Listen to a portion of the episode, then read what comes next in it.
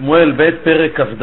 אנחנו בהתחלה נקרא כמה פסוקים, ולאחר מכן נחזור להבין את uh, עומק העניין. ויוסף אף השם לחרות בישראל, ויסת את דוד בהם לאמור, לך מנה את ישראל ואת יהודה. ויאמר המלך אל יואב שר החיל אשר איתו, שות נא בכל שבטי ישראל, מדן ועד באר שבע, ופיקדו את העם, וידעתי את מספר העם. ויאמר יואב אל המלך, ויוסף השם אלוהיך אל העם כהם וכהם מאה פעמים, ועיני אדוני המלך רואות, ואדוני המלך למה חפץ בדבר הזה? ויחזק דבר המלך אל יואב ועל שרי החיל, ויצא יואב ושרי החיל לפני המלך לפקוד את העם, את ישראל. הפסוק הראשון כאן בפרק הוא תמוה, ויוסף אף השם לחרות בישראל, ויסת את דוד בהם לאמור לך מנה את ישראל ואת יהודה. א', איננו יודעים על מה חרון האף, על מה השם אפו חורה בישראל. ויוסף, דבר שני, מה פתאום ויסת את דוד? מה פתאום השם כביכול מסית את דוד? רש"י פתר לנו את הבעיה בקלות, ויוסף אף השם לחרות בישראל, לא ידעתי על מה. זהו. למד לשונך לאמור, איני יודע. אבל אנחנו באמת כן רוצים לדעת, ובאמת, המצודות דוד אומר, ייתכן שהאחרון אף היה על מה שמרדו בדוד, כאשר הלכו והמליכו להם את אבשלום. וכשזה לא הלך, הלכו והמליכו את שבע בן בכרי. אז יש בהם עוון שבעצם הם כבר לפני כן לא בסדר. העניין הזה, מרדתם במלכות בית דוד, העניין הזה זקוק לפירעון. או ייתכן שהוא אומר שהיה בידם עוד איזשהו עוון נסתר, והעוון הזה נעלם מעיני דוד. דוד לא ידע מאותו עוון. דוד לא היה מודע לכך שיש בהם איזה שהם דברים שנסתרים מעיניו. ויסת את דוד בהם. מי ויסת את דוד בהם? אומר על זה המצודות דוד שזה השטן, שלא תטעה לחשוב שהשם הסית אותו, אלא ויסת את דוד בהם זה השטן. כמו שאנחנו רואים שם שהשטן הסית, כן, את השם לפגוע באיוב. רואים שיש מושג כזה של מסית. הוא אומר כאן גם כן מה שכתוב, ויסת, הכוונה השטן. חז"ל אומרים, יש בזה עונש על מה שדוד אמר לשאול כאשר הוא נרדף על ידו, אמר לו דוד לשאול, או השם הסיתך בי וירח מנחה. דהיינו, אם השם הסית אותך כנגדי, אז אני יכול להקריב לו קורבן, ובזה לשכך חמתו. אומרים חז"ל שהדבר הזה עורר עליו קפדה משמיים. אמר לו השם, מסית כרית לי? אתה קורא לבורא עולם מסית? לכן אומר, חייך שהדבר הזה יחזור אליך. ואז ויסת את דוד בהם לאמור, לך מנה את ישראל. כביכול ההסתה הזאת היא כנגד ההסתה שאמר דוד, שהשם הסיתך בי. המלבים מקדים ומביא את דברי האברבנאל. ידוע שהרבה מפירוש המלבים מבוסס על יסודות של האברבנאל, ובהרבה מקומות הוא לא מסכים איתו, אבל בהרבה מקומות הוא כן אה, ממשיך באותו קו שייסד האברבנאל. אומר המלבים, הרש"י והרמב"ן אומרים שחטאו של דוד היה שהוא מנה אותם לגולגל אותם, לא מנה אותם על ידי שקלים. והדרך למנות את ישראל זה על ידי שקלים, למען לא יהיה בהם נגף, לפקוד אותם. איך שאול מנה את העם כאשר הוא יצא לצבא? פעם אחת ראינו ויפקדם בבזק. מה זה בזק? חרסים. כשהיה עני, נתן להם חרסים, כל אחד יביא חרס, לספור כמה חרסים יש, כך נדע מניינם. לא מנע לגולגל אותם. כאשר העשירו ויפקדם בתלאים. כיצד? כל אחד לקח טלה ממכלאות המלך, הביא טלה עמו, ועל ידי זה ספרו את הטלאים, וכך יכלנו לדעת את מניינם, מבלי שהיה צריך למנות אותם, לגולגל אותם. בא האברבנאל ואומר שהוא לא מסכים עם זה. אומר האברבנאל, הנה אתה רואה שכששאול מנה, שם אומר, לא ראינו שהתורה אמרה למנות תמיד תמנה עם שקלים, כי הרי השקלים יש להם מהות מעבר לצורת המניין, שהשקלים הם כאין כופר. כשאתה נותן את השקלים, השקל הזה הרי הולך לקודש. כשמנו את ישראל, שם השקל הלך לקודש, אז זה בעצם כופר נפשם. ונתנו כופר נפשם, ולא יהיה בהם נגב לפקוד אותם. אומר האברבנאל, זו הייתה הבעיה של דוד כאן, שהוא מנה אותם שלא על ידי שקלים? גם שאול מנה שלא על ידי שקלים. מנה אותם עם חרסים, מנה אותם עם טלאים, לא ראינו שהיה בהם נגף. אז איפה הייתה הבעיה? אומר האברבנאל שהבעיה הייתה, כמו שאומר הרלב"ג, ששם בשר זרועו בבוטחו על רוב עמו. היה בטוח, הנה מנינו, יש לנו כזה צבא גדול, אם תהיה מלחמה, אנחנו מוכנים. מה זה אנחנו? הצבא שלנו. אנחנו מספיק חזקים. יש בזה כביכול איזשהו חיסרון באמונה בהשם, בביטחון בהשם, וכי יש מעצור להשם להושיע ברב אם במעט. מה אתה סומך על מניין, מה אתה סומך על מספרם של בני האדם, ואתה אומר יש לנו כך וכך אנשים, כך וכך לוחמים, כביכול אתה סומך על בשר ודם. בזה היה חסרונו של דוד, כך אומר האברבנאל. אבל המלבים לא מסכים איתו. המלבים נוטה יותר לכיוון של הרמב"ם ושל רש"י, שהחיסרון היה בגלל המניין. עצם המניין היה הפגם. והמלבין כדרכו מעמיק בדברים, הוא מביא לפני כן, הוא מקדים את דברי העקדת יצחק. העקדת יצחק מסביר למה באמת מניעה, ספירה של אנשים, גורמת לנגב. איפה הצרה? מה הבעיה? ואם מניתי אותם, למה זה, זה יותר גרוע מאשר מניתי כסף, או מאשר מניתי חרסים, או מניתי טלאים? איפה פה בעצם השינוי? דבר ראשון אומר עקדת יצחק מצד עין הרע. כתוב בספרים שמעינו של נפש הקנאי יוצאים עדים רעילים, שהעדים האלה, רוצה להגיד קרינה, נגיד במושגים שלנו, שהעדים האלה גורמים לכך שהם יכולים אפילו להרוג. עין הרע. כשבן אדם מביט בעין רעה, הוא יכול לגרום על ידי אותו כוח רע שיוצא מהעין, יכול לגרום אפילו לנזק ממשי, אפילו למיתה. ככה אומר העקדת יצחק, וכך מביא את זה גם הרמב"ן, זה מובא בעוד מקומות. דבר נוסף, אומר העקדת יצחק, אין הברכה שרויה אלא בדבר הסמוי מן העין. כל המציאות שהדבר קיים זה רק על ידי זה שהדבר הזה נסתר. אומר זה העקדת יצחק, כל עמידתם וקיומם של זרע בית יעקב והפרתם והרבייתם זה נגד המערכה. מה פירוש הדבר? נגד הכוכבים. המציאות של העולם מתנגדת למציאות של עם ישראל. איך עם ישראל בכל אופן קיים? עם ישראל קיים על ידי זה שהוא נסתר מן העין. למה המציאות של ישראל היא נגד המערכה, נגד הכוכבים? כי היא לא תחת שליטתם. אז ממילא כל מציאות הכוכבים ומערכות השמיים כביכול מתנגדים לעם ישראל, שאלה אין לי שליטה עליהם. אלה הוציאו אותם מאיתנו, אנחנו כוכבים לא שולטים עליהם. ישראל מעל המזל. ולכן המציאות של ישראל זה כל עוד שהם יושבים בשקט, כל עוד שהם נסתרים. אז הם פרים ורבים בדרך ניסית, כיוון שהם נגד המערכה, הם לא תחת שלטון המערכה.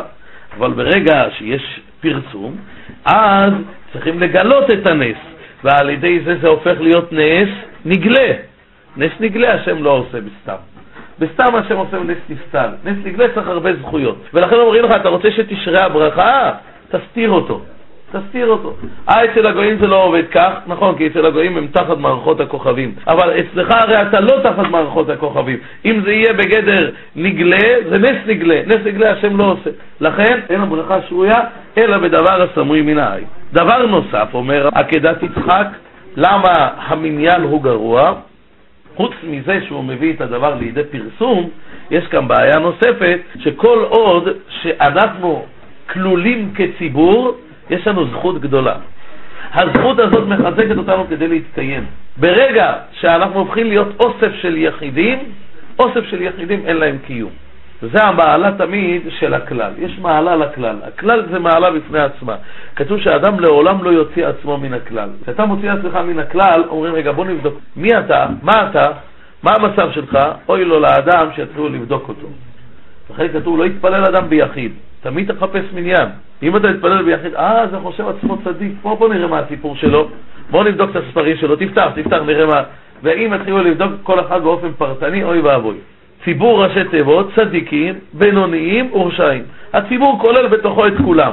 אבל כשבודקים את הבן אדם באופן פרטני, אין כוח לכלל להגן עליו, אין כוח לציבור להגן עליו. אני פעם אמרתי לזה משל, אני זוכר פעם בתור ילד, שלחו אותי לקנות תותים. אתם מכירים את השיטה של אלה עם העגלות, הם שמים למטה את הרקובים, למעלה את היפים, הוא לוקח ככה מלמטה מעמיס. אז אמרתי לו, לא, לא, אל תעשה עם הכף, אמרתי לו, אני אבחר. אמרתי לי, לא, לא, מה פתאום? אמר, מה, תשאיר לי את הרקובים? שהוא אפילו לא היה מוכן, דיבר דוגרי. אומר, מה פתאום? מה, אתה תקח לי רק את הטובים? לא היה מוכן. זה בדיוק המצב שלנו בטור כלל. כשאנחנו בטור כלל, אז זה כולל בינינו גם לא מושלמים, וגם כאלה שצריכים תיקון, אבל אנחנו כלל, בטור כלל זה בסדר.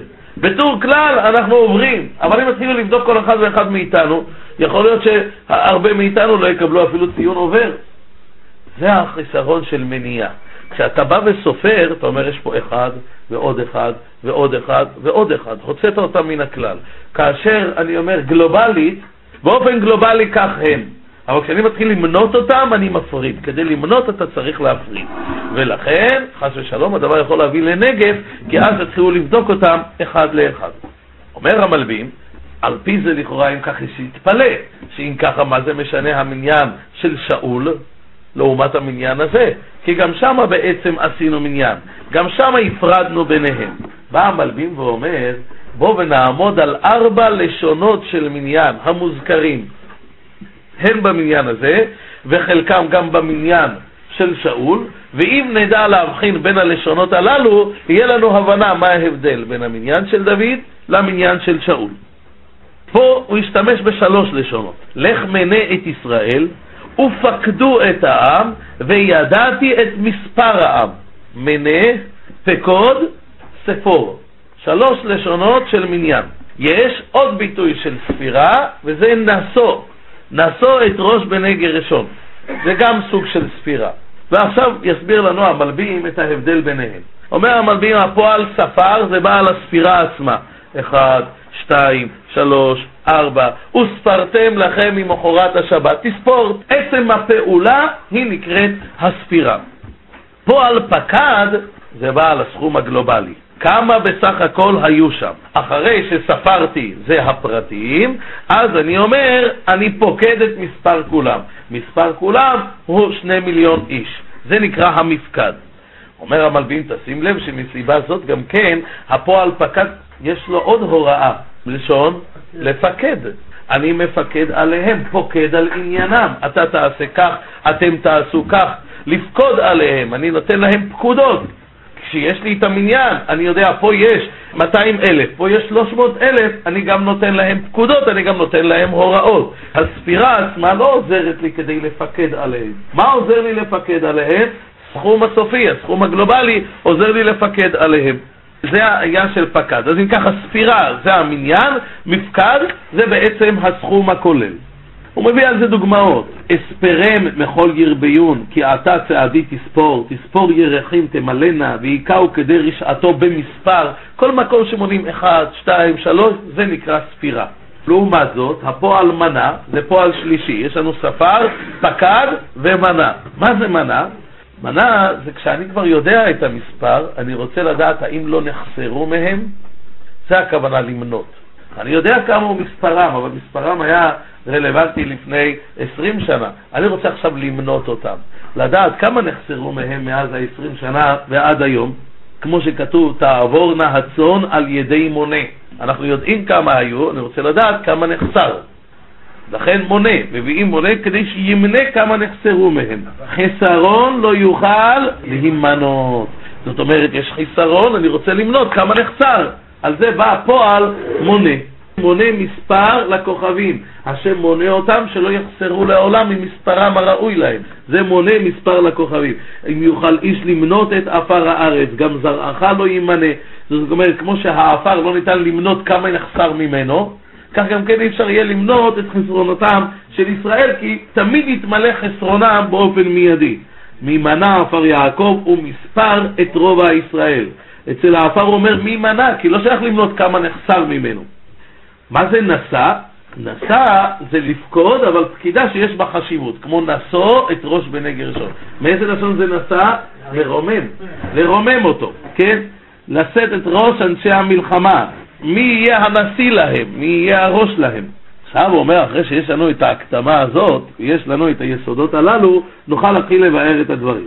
שמה, בחומש הפקודים, וגם בערבות מואב, שראינו שעם ישראל עברו תהליך של מניין, הוא אומר שמה לא תראה שישתמש לא בפועל מנה, כדי לדעת אם נחסר מהם, וגם לא בפועל ספר, כי שם לא הייתה מטרה מעצם הספירה לדעת כמה נחסרו, או לדעת הנה יש פה 1, 2, 3, אלא שם הפועל הופיע או פקד או נסע.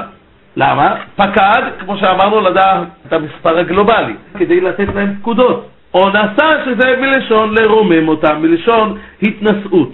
גם אצל שאול כתוב, ויפקדם בתלאים.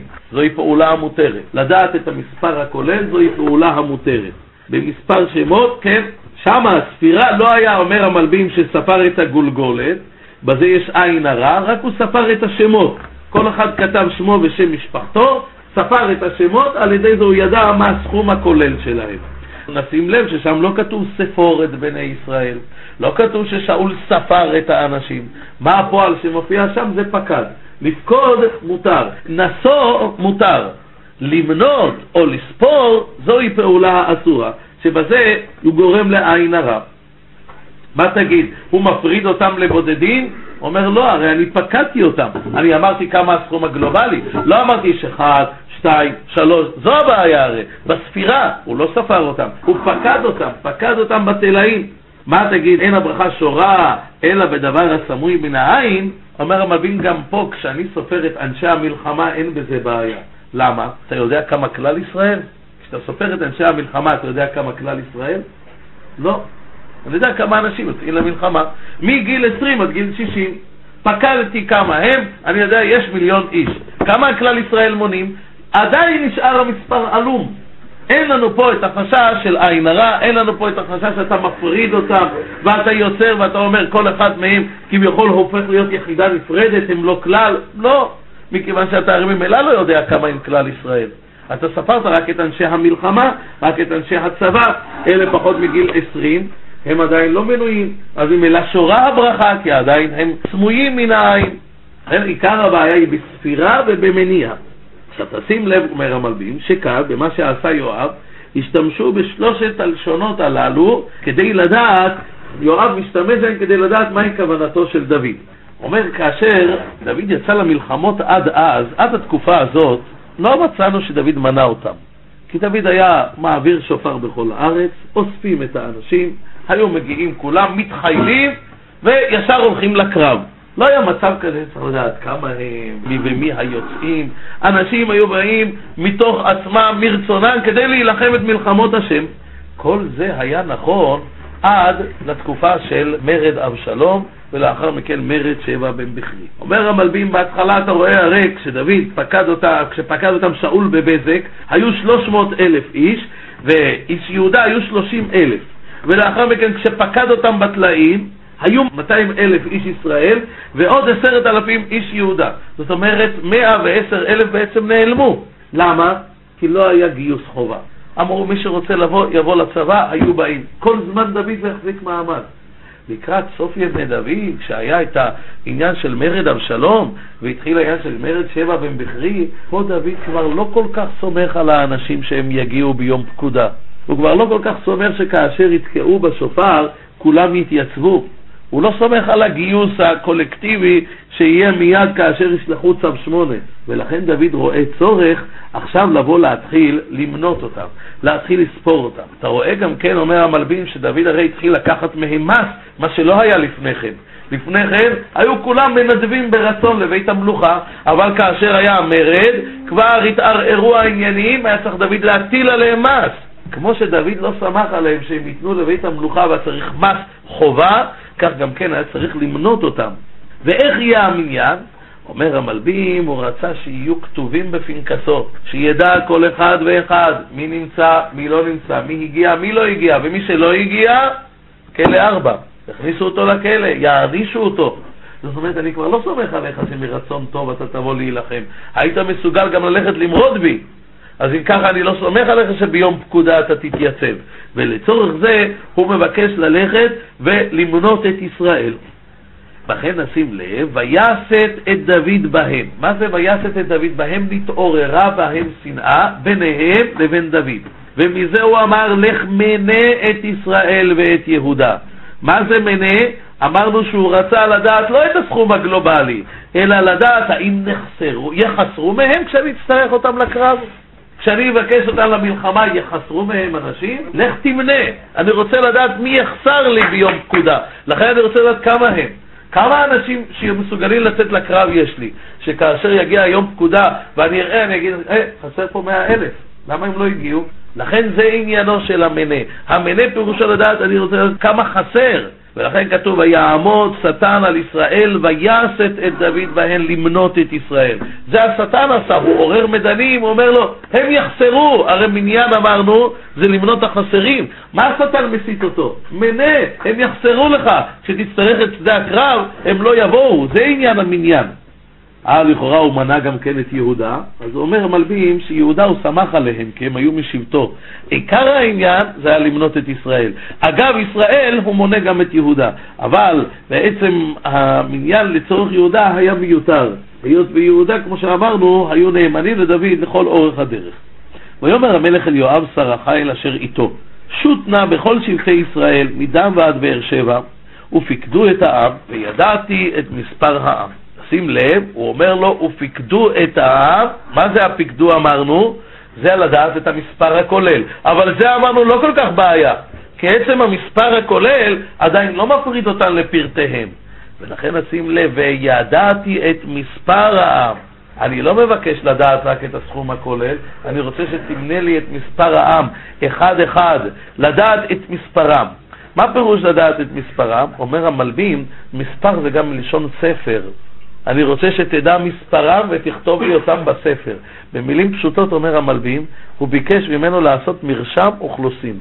כמו שהיום אומר המלבים מקובל בארצות אירופה, שהממשלה יודעת, כל מי שנולד, מי הוא, בן כמה הוא, בכל שלב ידוע, יש עליו, יש עליו רישום מדויק, תמנה לי את מספרם, פירושו העלה מספרם על ספר.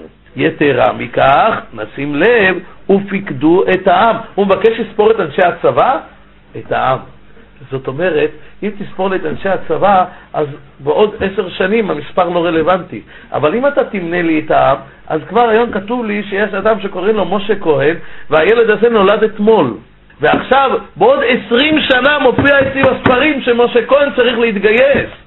זאת אומרת, אני לא מבקש לדעת רק היום, אני רוצה לדעת את כולם, את המספר שלהם כבר מגיל קטן, כדי שלא יהיה לי מצב של מניין, כמו שאמרנו קודם, שיחסרו לי. פה בעצם הוא מקלקל בזה שהוא רוצה לדעת מספרם. למה? כי אם היית יודע רק את המספר הגלובלי, כמו שאמרנו קודם, זה לא נורא. ואם במספר הגלובלי אתה יודע רק את ראשי אנשי הצבא, זה גם לא נורא, כי עדיין אין עין הרע, כי לא מניתי את כולם, אני לא יודע כמה כל העם מונה. אבל אם אתה רוצה לספור לי אותם, גם את הילדים שבהם, לספור אותם מיונק עד איש שיבה, אה, אתה רוצה לדעת את המספר המדויק של כלל ישראל? פה אתה מכניס עין הרע. הרי אין הברכה שרויה אלא בדבר הסמוי מן העין, פה אתה מגלה את הדבר לעין. אם היית מונה רק את אנשי הצבא, אז לא היה נגלה כמה כלל ישראל מונים, אבל אתה מבקש לדעת גם את המספר שלהם, גם את אלה שהם פחותים מגיל 20. ולכן הדבר הזה גרם לקצף, הדבר הזה עורר שמלמעלה עניין של המניין והספירה גרמו לחרון אף כלפיו. עכשיו אומר המלווים, יוצא שבעצם כל הצרות היו כלולות פה. עין הרע, ספרת פרטים, אמרנו כשסופרים פרטים, מעוררים עליהם עין הרע, כי הוצאת אותם מן הכלל, הפכת אותם לאוסף יחידים. אין הברכה שרויה בדבר המנוי, כי אתה מונה גם פחות מגיל 20, לא רק את היוצאים לצבא. ומה שאתה מפריד אותם, כי אין בעצם מטרתך לדעת את הכלל, אלא לדעת את הפרטים, אתה גם כן גורם לזה שיהיה נגף על ידי זה, וזה מה שחז"ל אומרים. טעה בדבר שהתינוקות יודעים אותו. כשהרי אומרים חז"ל שאתה הלכת ופקדת את הפרטים שלהם, בו בזמן ששאול רק רצה לדעת את הסכום שלהם, ולכן המעשה שלו היה לגיטימי, ושל דוד המלך לא. ואם כבר רצה לעשות את זה, מה היה צריך לתת? כופר נפשם. ולא נתת כופר נפשם, אז אם ככה יוצא שגם חטאת במנייניו, וגם לא תיקנת על ידי נתינת הכופר. ויאמר יואב אל המלך, ויוסף השם אלוהיך אל העם, כהם וכהם מאה פעמים, ועיני אדוני המלך רואות. ואדוני המלך, למה חפץ בדבר הזה? הוא אומר לו, יוסף השם אלוהיך אל העם, כהם וכהם מאה פעמים. כמה זה כהם וכהם מאה פעמים? אומר רש"י, כהם כפליים, וכהם שני כפליים. זאת אומרת, על הכפליים גם את המכפלת הזאת מכפיל. הרי יש לנו ארבע כפלים. את זה תחזור ותכפיל עוד פעם, כמה תקבל? שמונה כפלים. את זה תכפיל עוד פעם, 16. כמה פעמים נעשה את זה? מאה פעם. זה סכום אדיר שאי אפשר לשער ולתאר, זה, זה מה שנקרא בחזקה. אתם מבינים? מאה פעם, בחזקת מאה. אומר רש"י, תדע לך שמה שיש כאן זה יותר על מה שאמר משה, יוסף השם עליכם ככם אלף פעמים. משה אמר, כמו שאתם, אתכם יכפיל אלף פעם. אבל פה זה מכפלה שבעצם מכפילה את עצמה. אבל ברכתו של משה הייתה עדיפה, כי היא הייתה לזמן מרובה. לעומת זאת ברכתו של יואב היא לאותו זמן, ועיני אדוני המלך רואות, שעכשיו תשרה הברכה הזאת. מה הוא בעצם טוען לו? הוא אומר לו מה שאתה מבקש, הדבר הזה לא ראוי. למה? כי השם רוצה להרבות את עם ישראל. יוסף השם עליכם ככם וככם מאה פעם. השם רוצה שעם ישראל יתרבה, שעם ישראל לא ישרה בו העין הרע, לא ישרה בו המיעוט. אומר לו, הספירה, המניין, זה מזיק, זה עושה עין רעה. וחוץ מזה, הוא אומר לו, למה אתה רוצה שיהיה בהם נגב חלילה? הרי ראינו, הספירה גורמת לנגב, כמו שכתוב, ולא יהיה בהם נגב, ויפקוד אותם. צריך כופר, צריך כפרה, צריך מטבע לתת. דבר נוסף הוא אומר לו, הרי זה מיותר. ולמה אדוני המלך חפץ בדבר הזה? בדברי הימים הוא מוסיף עוד, שם הוא אומר לו, הרי כולם לאדוני לעבדים, למה יבקש זאת אדוני? הרי הסברנו שכל חששו של דוד היה, היות והם מרדו בי בזמן פקודה, כשאני ארצה לאסוף אנשים לצבא, יעלמו לבני האדם, יעלמו האנשים, לא יהיה לי את מי לקחת. הוא אומר לו, אין לך מה לחשוב. אומר לו, כאשר אתה תרצה אותם לצבא, הרי כולם עבדים לאדוני. אם ככה, כולם יבואו כשאתה תקרא להם, אין לך מה לדאוג. עכשיו בואו תראו איזה רמז יפה מצאתי בתורה לטענה של יואב. הרי יואב אומר לו, יהיה נגף אם אתה תמנה אותם. למה לך לעשות את זה? בתורה הרי יש מקום שבו פסוקים מפורשים שעליהם דוד עבר במה שהוא עשה. בתורה נאמר כי תישא את ראש בני ישראל לפקודיהם ונתנו איש כופר נפשו להשם בפקוד אותם ולא יהיה בהם נגף בפקוד אותם. בואו עכשיו תעקבו איתי. צריכים לתת איש כופר נפשו. ונתנו איש כופר נפשו להשם. איש כופר נפשו להשם בפקוד מה הראשי תיבות? בפקוד, ב', אותם, א', ולא, ו', יהיה, י'. עכשיו תקראו את זה מהסוף להתחלה, קיבלת יואב. ונתנו איש כופר נפשו להשם, בפקוד אותם ולא יהיה, זה ראשי תיבות ב', א', ו', י', משמאל לימין זה יואב. בעצם זו הייתה הטענה של יואב. למה אתה סופר אותם? אתה גורם לכך שיהיה בהם נגף. זה קרמידא דלאור מיזה באורייתא. ויהי חזק דבר המלך אל יואב על שרי חיל.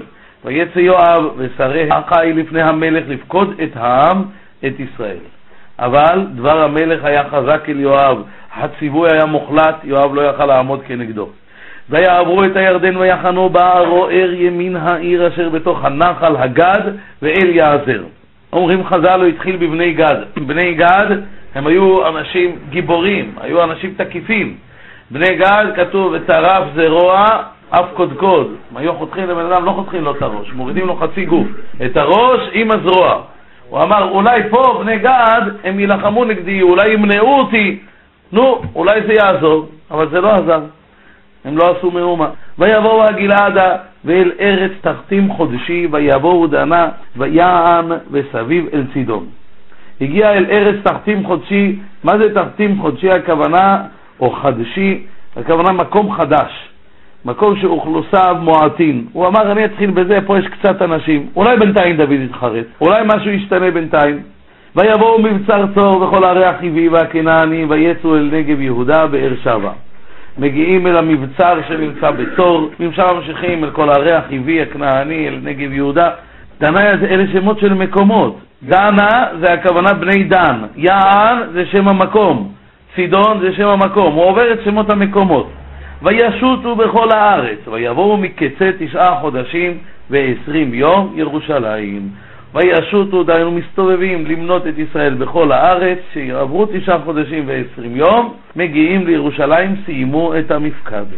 וייתן יואב את מספר מפקד העם אל המלך, ותהי ישראל שמונה מאות אלף איש חיל שולף חרב, ואיש יהודה חמש מאות אלף איש. יואב נותן למלך את מספר מפקד העם.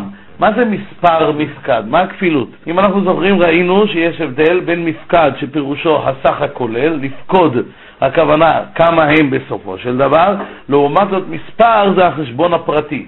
כמה בדיוק אנשים יש, מי הוא, איזה ילדים יש להם, בני כמה הם. וראינו שדוד לא הסתפק במפקד, אלא רצה מספר. דוד אומר, אני רוצה לדעת אותם לפרטיהם, וראינו שזה עיקר הבעיה, זה עיקר הנגף.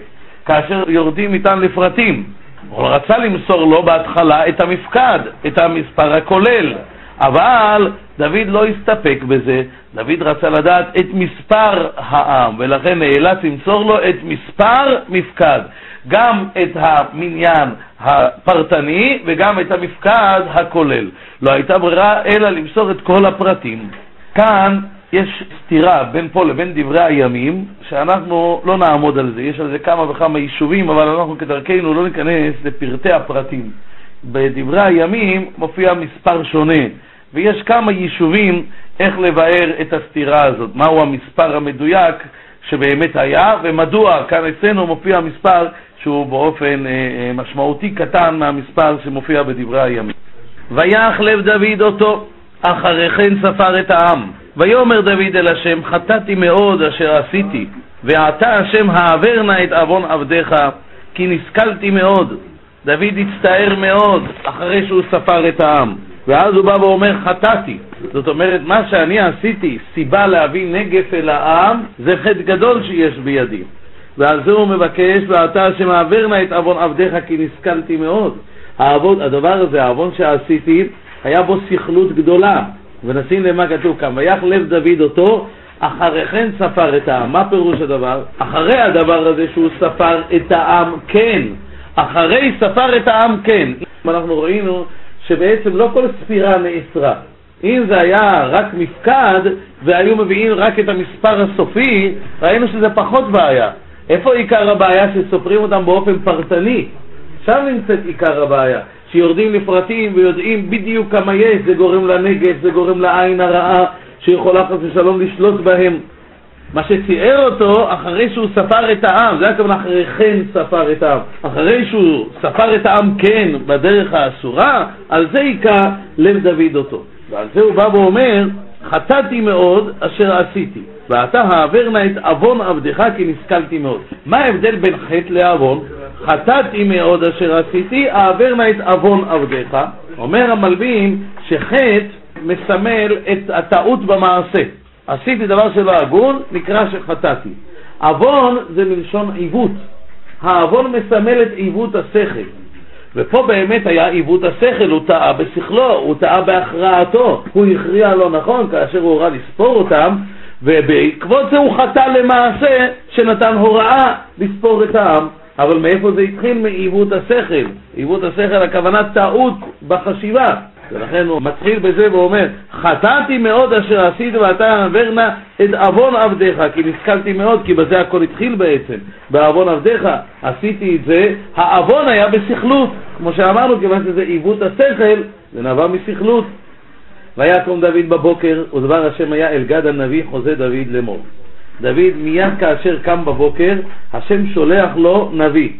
אומרים חז"ל, ויקום דוד, אומר הרד"ק, לא שכב ליבו בלילה וקם בבוקר.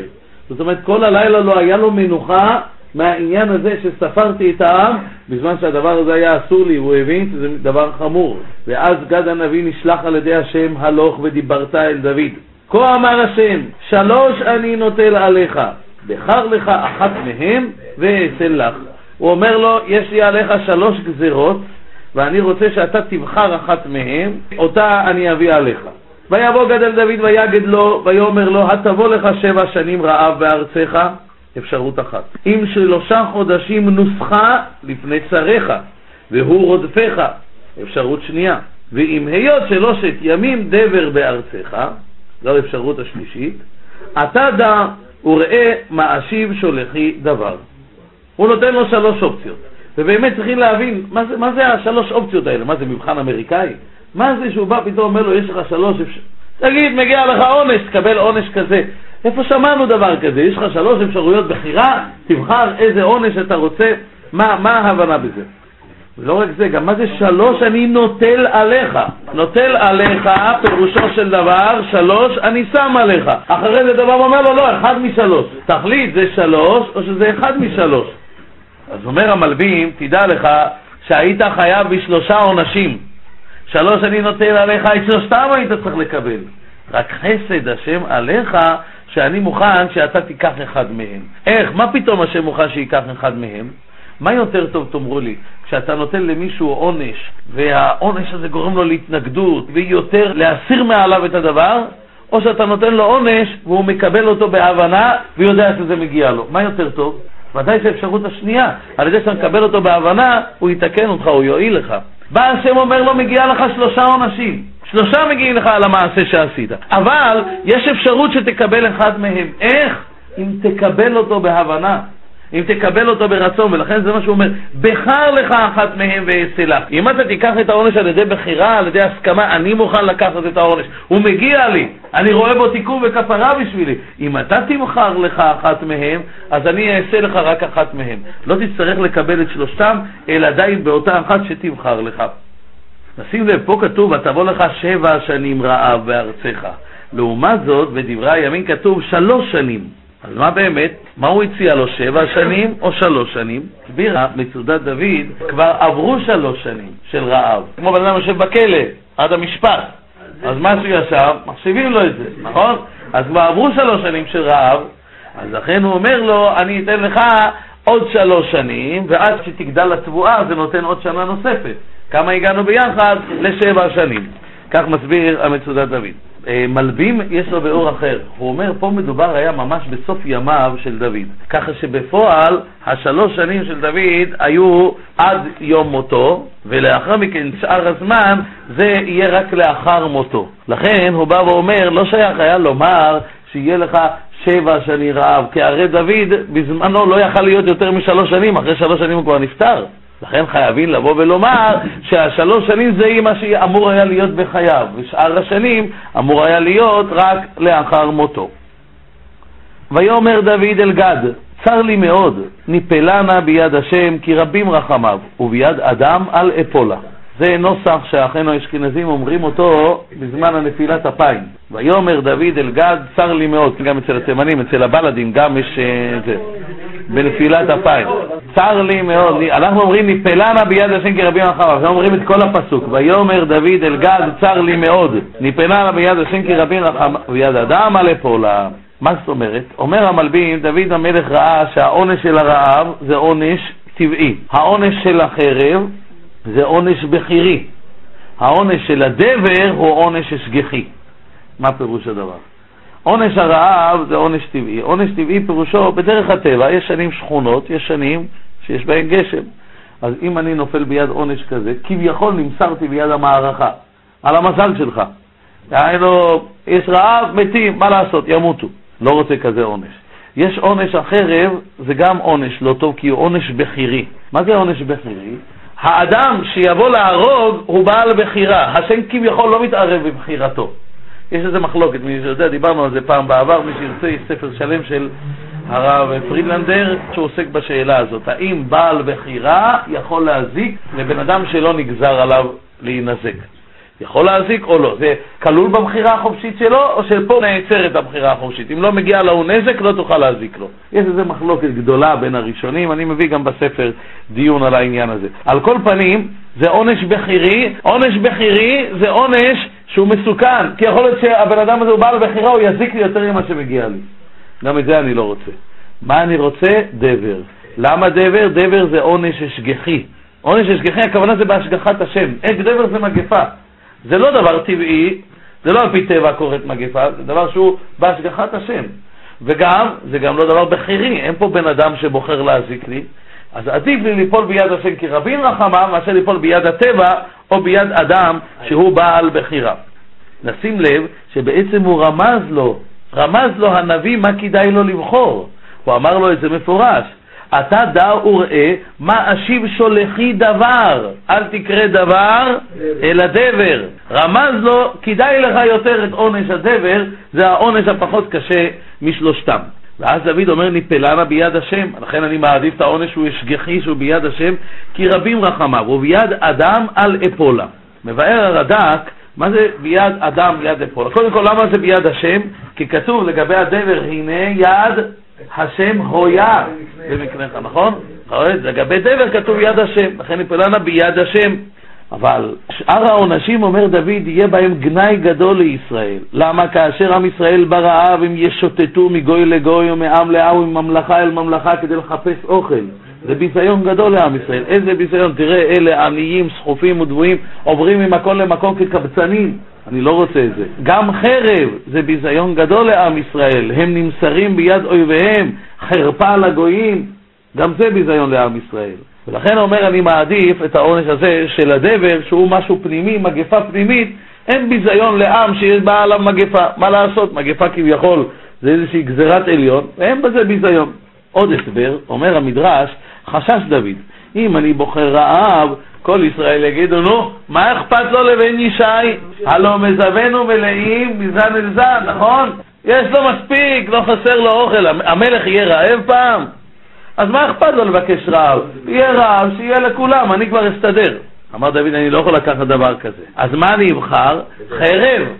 חרב גם יגידו, המלך מה הוא דואג? יש לו את הגיבורים שלו, הם יצאו למלחמה, הם ימותו בשבילו, הוא ינצל. עוד פעם יהיה פה קטרוג של העם, ובל נשכח שעיקר העניין הרי זה דוד. מי שנטעה פה זה דוד. למה העם נענשים? הסברנו מכיוון שהעם היה להם עוון קדום שהם מעשו במלכות בית דוד. הלכו וקשרו קשר יחד עם אבשלום, הלכו לאחר מכן קשרו קשר עם שבע בן בכרי, הם גם כן איחרו להמליך את דוד כאשר היה בחברון, והלכו אחרי ישבושת, היה לעם עוונות, זאת אומרת העם לא נענש בגלל דוד, יש להם את התיק שלהם והסיפור שלהם, אבל עם כל זה, ודאי שדוד מעדיף את זה מאשר שאר הדברים. ויתן השם דבר בישראל מהבוקר ועד עת מועד, וימות מן העם, מדן ועד באר שבע, שבעים אלף איש. מהבוקר ועד עת מועד, הכוונה מהזמן שבאה הנבואה אל גד, ואז התחיל הדבר עד עת מועד, המצודת דוד אומר עד אותו יום למחרתו. למען האמת, יש לזה מחלוקת במסכת ברכות. יש דעה אחת שאומרת, מזמן שחיטת התמיד עד זריקת דמו. דהיינו זמן קצר ביותר. רבי יהודה אמר, עד חצות, עד חצות היום. שזה כבר כמה שעות. אומר המלבים, לפי הדעה הראשונה הייתה כביכול הגזרה להשחית את הכל. כי אם בשעה אחת נשחטו כמה?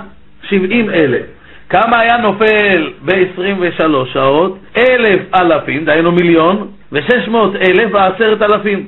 זה יותר מהמספר שיואב ספר. זאת אומרת, אם בשעה אחת כך אז ביממה, היו אמורים למות כולם. זאת על פי החשבון שלו, בעצם הגזירה הייתה כליה מוחלטת, רק השם ריחם והביא את זה כמה? הביא את זה שעה אחת. ודעת רבי יהודה, הגזירה הייתה רק על אלה שנמנו מתוך בני ישראל, ולא על אלה שנמנו בבני יהודה. ולכן הוא אומר כמה זמן היה בשש שעות, שבעים אלף היה בשש שעות.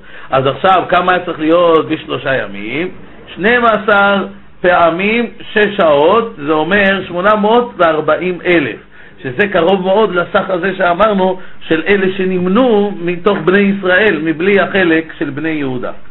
וישלח ידו המלאך ירושלים לשחתה, וינחם השם אל הרעה, ויאמר למלאך המשחית בעם רב אתה, הרף ידיך, ומלאך השם היה עם גורן הארבנה היבוסי.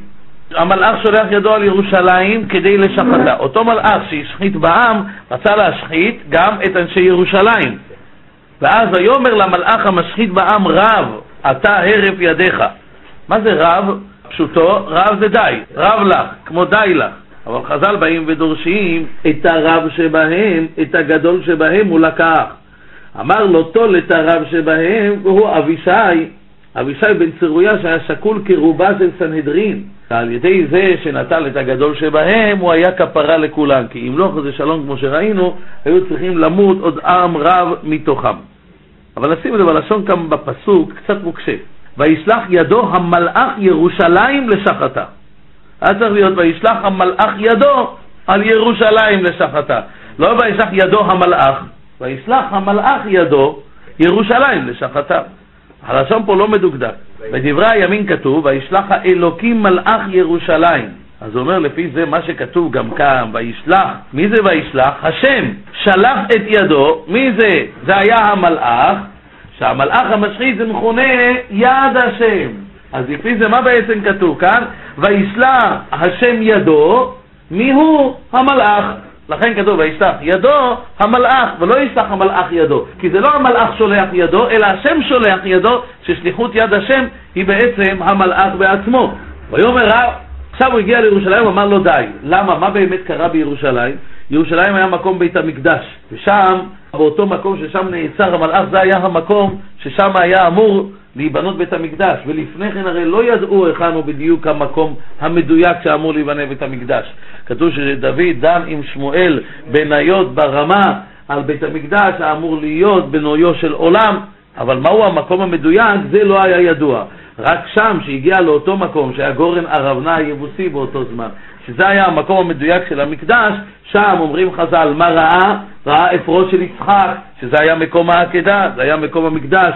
יש אומרים כסף כיפורים ראה, שעתידים שם בבית המקדש לשקול כסף הכיפורים, וזה מה שכיפר עליהם. בדברי הימין כתוב, וישא דוד את עיניו, וירא את מלאך השם עומד בין הארץ ובין השמיים, וחרבו של עופה בידו נטויה על ירושלים.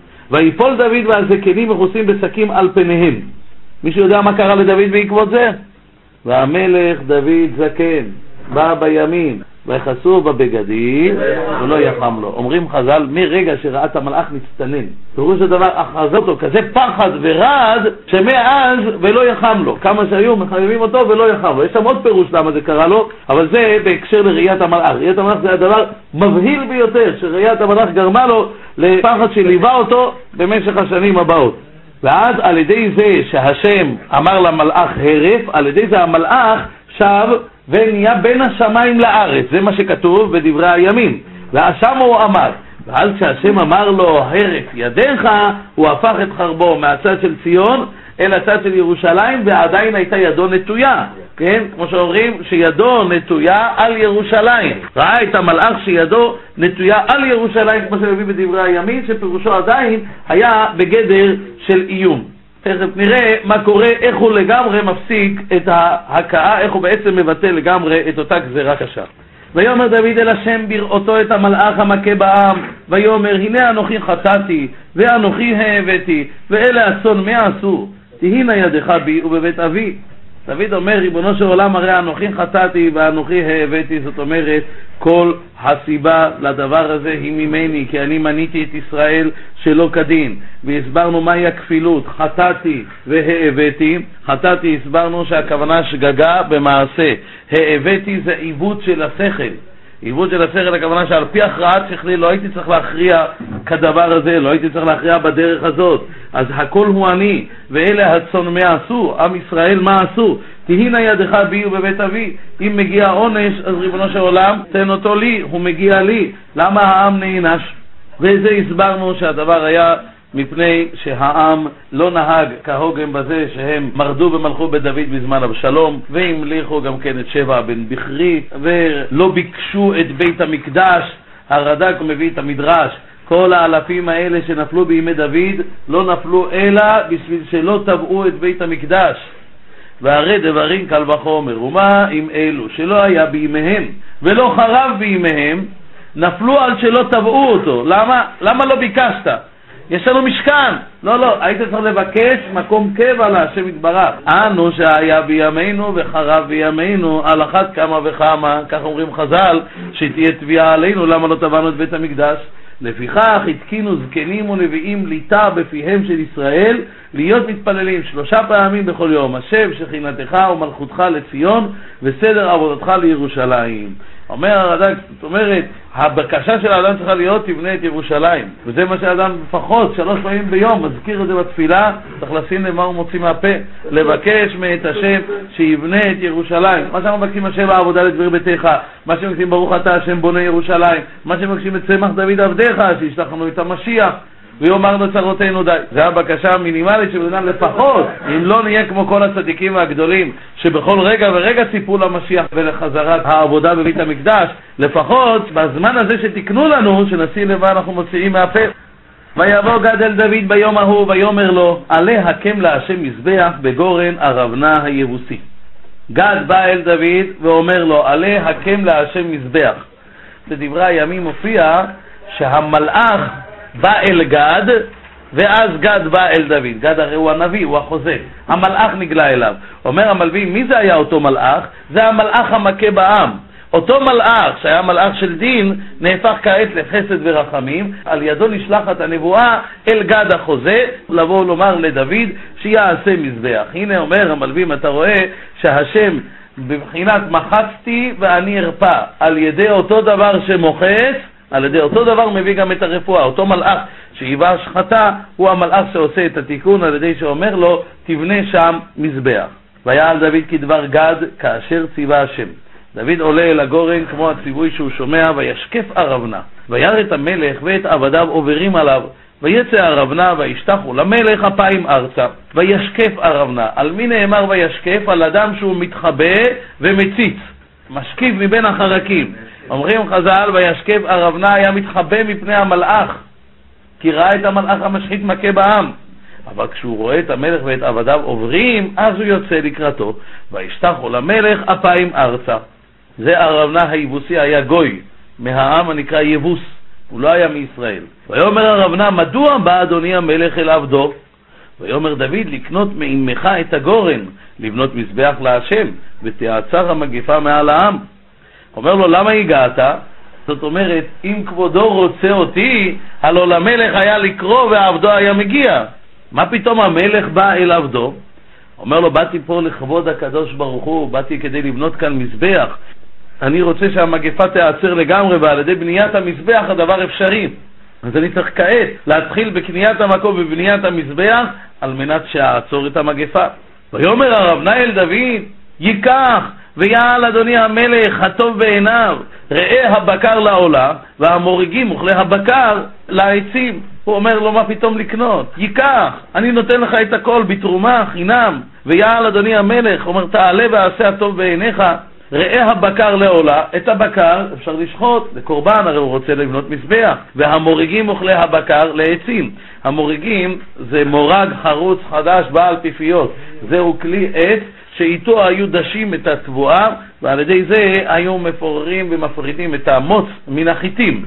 המורגים אוכלי הבקר. כלי הבקר זה הכלים שבהם קושרים את הבקר אל העגלה או אל המחרשה. אומר לו, כל אלה לעצים על מנת להבעיר אש על גבי המזבח. הכל נתן ארבנה המלך למלך. ויאמר ארבנה אל המלך, השם אלוהיך ירצך. הכל נתן, את הכל הוא נידב למלך. ואז הוא אומר לו, השם אלוהיך ירצך, הכוונה, השם יקבל את עולותיך ברצון. זה הכוונה ירצך. ויאמר המלך אל ארבנה לא, כי קנו אקנה מאותך במחיר, ולא אעלה להשם אלוהי עולות חינם. ויקן דוד את הגורן ואת הבקר בכסף שקלים חמישים. המלך אומר לו לארבנה בשום אופן, את הכל אקנה בתשלום מלא, ולא אעלה להשם אלוהי עולות חינם. מפה לומדים יסוד עצום, שהוא יסוד נכון מאוד בהלכה, שאומר אותו גם הזוהר, שאסור לבן אדם להקריב עולות חינם. כשבן אדם עושה משהו להשם, ישלם עליו ואפילו משהו. ואם לא, כתוב שנדבקים בו החיצוניים. אדם רוצה לקנות אתרוג, בא מישהו ואומר לו, לא צריך, יש לי בעץ, אני אביא לך מתנה. שום אופן לא מתנות. תגיד לו, אני מוכן לשלם, אני אשלם לך. אפילו משהו, מתעקש, לא רוצה, קח עשרה שקלים. שווה 300 שקל, קח עשרה שקלים. משהו אני אתן לך, בחינם בשום אופן אל תיקח. מצוות לא עושים בחינם, מצוות עושים בשכר. כשבן אדם עושה בחינם זה כביכול אומר, נו, התפטרתי מזה, הצלחתי לצאת מהמצווה בזול, לא צריך לשלם, עשיתי את זה ככה, אמרתי לי, זהו עכשיו ריבונו שלום, תעזוב אותי, קיימתי את המצווה, יצאתי בזול, קח. פה זה מוסר גדול, יש אנשים שהולכים, פעם הראה לי בן אדם אתרוג, אמר לי, כבוד הרב, כמה האתרוג הזה עלה לי? הסתכלתי עליו, יפהפה, כמה אני שואל, הוא אומר לי, כמה אתה חושב? אמרתי לו, 200 שקלים? אומר לי, חמישה שקלים. זה לא יכול להיות. אומר לי, כן, כבוד הרב, את זה אני קניתי עשר דקות לפני שנכנס החג. כששם האנשים מהאתרוגים עושים רק ריבה, הוא אומר, אז קניתי את זה בחמישה שקלים. אמרתי לו, תגיד לי, אם, כלומר, התארסת, והיית בא לארוסתך, מראה לה טבעת מיוחדת ביותר שקנית לה, ואומר לה, כמה עלה לי? חמישה שקלים. סוף עונה, חמישה שקלים קניתי לך את זה. מה היית אומר לך? תתבייש לך. ככה אתה מעריך אותי? חמישה שקלים? אתה בא ואומר לי, אתה לא יכול להשקיע עליי משהו קצת יותר מזה?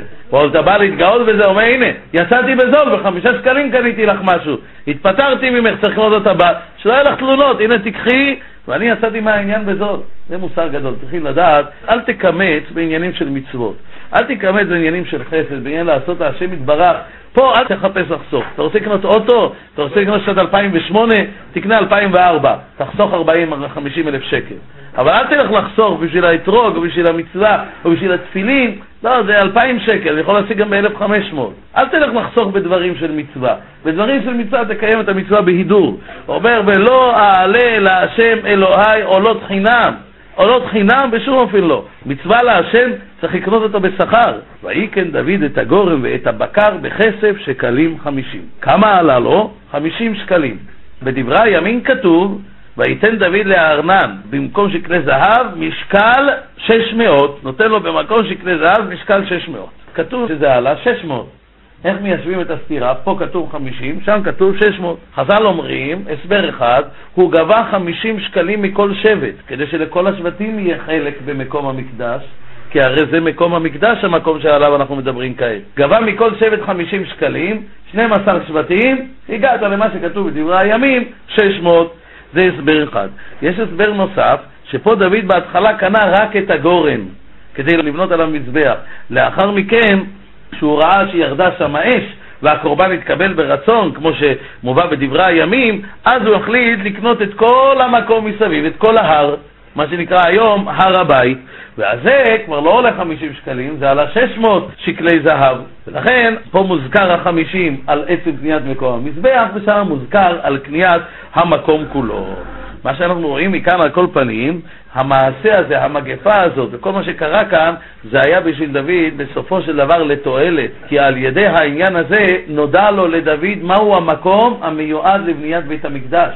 בלא זה דוד לא ידע מהו המקום. אבל כאן, כמו שהסברנו שהוא ראה את המלאך המשחית שנעצר שם, כאן שאנחנו רואים שהוא מקריב במזבח, כמו שאמרנו, נתקבל הקורבן ברצון, נודע לו זהו המקום שהשם בחר, שזה מקום לשבטו, זה מקום בניין הבית. ויבן שם דוד מזבח להשם, ויעל עולות ושלמים, ויעתר השם לארץ, ותעצר המגפה מעל ישראל. דוד בונה מזבח להשם, מעלה עולות ושלמים, השם נעתר לארץ, פירושו של דבר, מקבל את תשובתם ברצון, והמגפה נעצרת. אומר כאן הרד"ק, שאנחנו רואים לכאורה, דוד המלך לקח וקיבל מיד היבוסי כאן את המקום הזה, ובעצם שילם עליו. אבל לכאורה ראינו כבר לעיל שדוד כבש את המצודה, והמצודה זה היה שם יבוס. מהו ההסבר? איך ייתכן שהוא כבש את זה, ופה אנחנו רואים שזה עדיין שייך לו. אז מבאר הרד"ק שבאמת אז זה נכבש, אבל עדיין הם היו לו למס עובד. השאיר אותם שם, והיו מעלים מס למלך. ורק עכשיו בא דוד ובעצם נתן את זה למלך יבוס, נתן את זה לארבנה היבוסי, ועל ידי זה שחרר אותם מכל וכול מהזכות שם במקום הזה. והסיבה שדוד השאיר אותם, כי כל עוד שהגוי הוא מוכן להישאר כאן בארץ ולהעלות לנו מס, מותר להשאיר אותו. אני אקריא לכם את לשונו של הרד"ק. ואפילו משבעה אומות היו יכולים לשבת בארץ בתנאי זה שלא יחטיאו, שנאמר לא ישבו בארצך, פן יחטיאו אותך לי. אבל כל זמן שאינם חוטאים, שקיבלו עליהם שבע מצוות, מותר להניחם בארץ. אז לכן הוא השאיר אותם כאן.